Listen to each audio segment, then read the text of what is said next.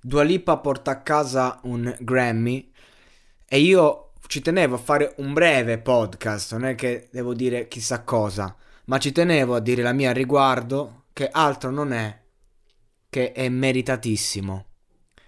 Quest'artista, a parer mio, è la nuova Britney Spears.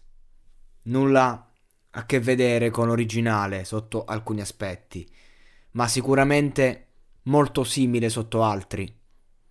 Lei quest'anno ha fatto un disco perennemente primo, secondo, comunque nella top 3, top 5 di Spotify.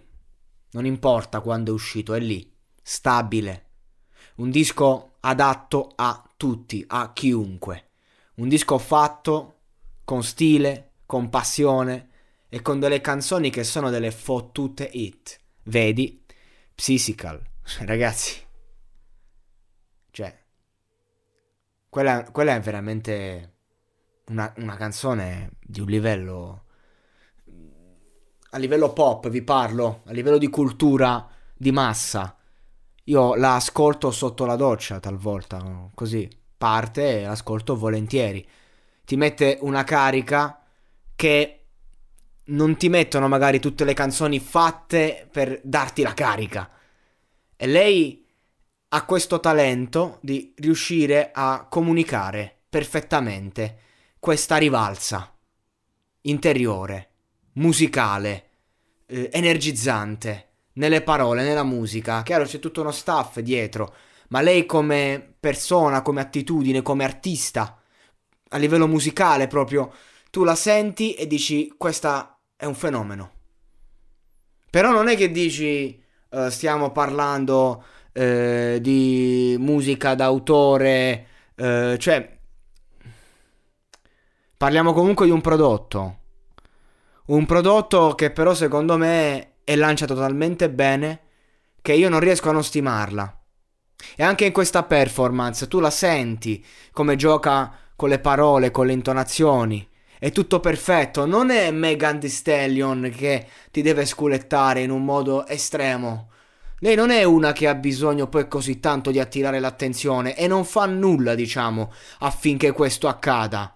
A livello di performance, la attira e basta. Ha quella bellezza lì. Ha, ha, ha quella voce lì, bellissima.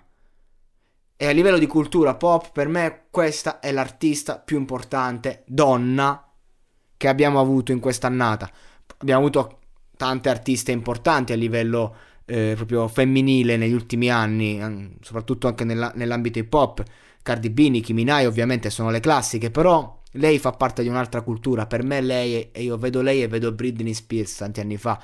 Certo Britney Spears ha fatto Toxic, che è un attimo un'altra attitudine, è chiaro, ma erano anche altri tempi, per intenderci. Cioè, prendiamo questo disco di Dua Lipa e lo dobbiamo contestualizzare a questo 2020-2021. Poi nella performance arriva lui, arriva il Da Baby internazionale che se la bosseggia e, e ci sta.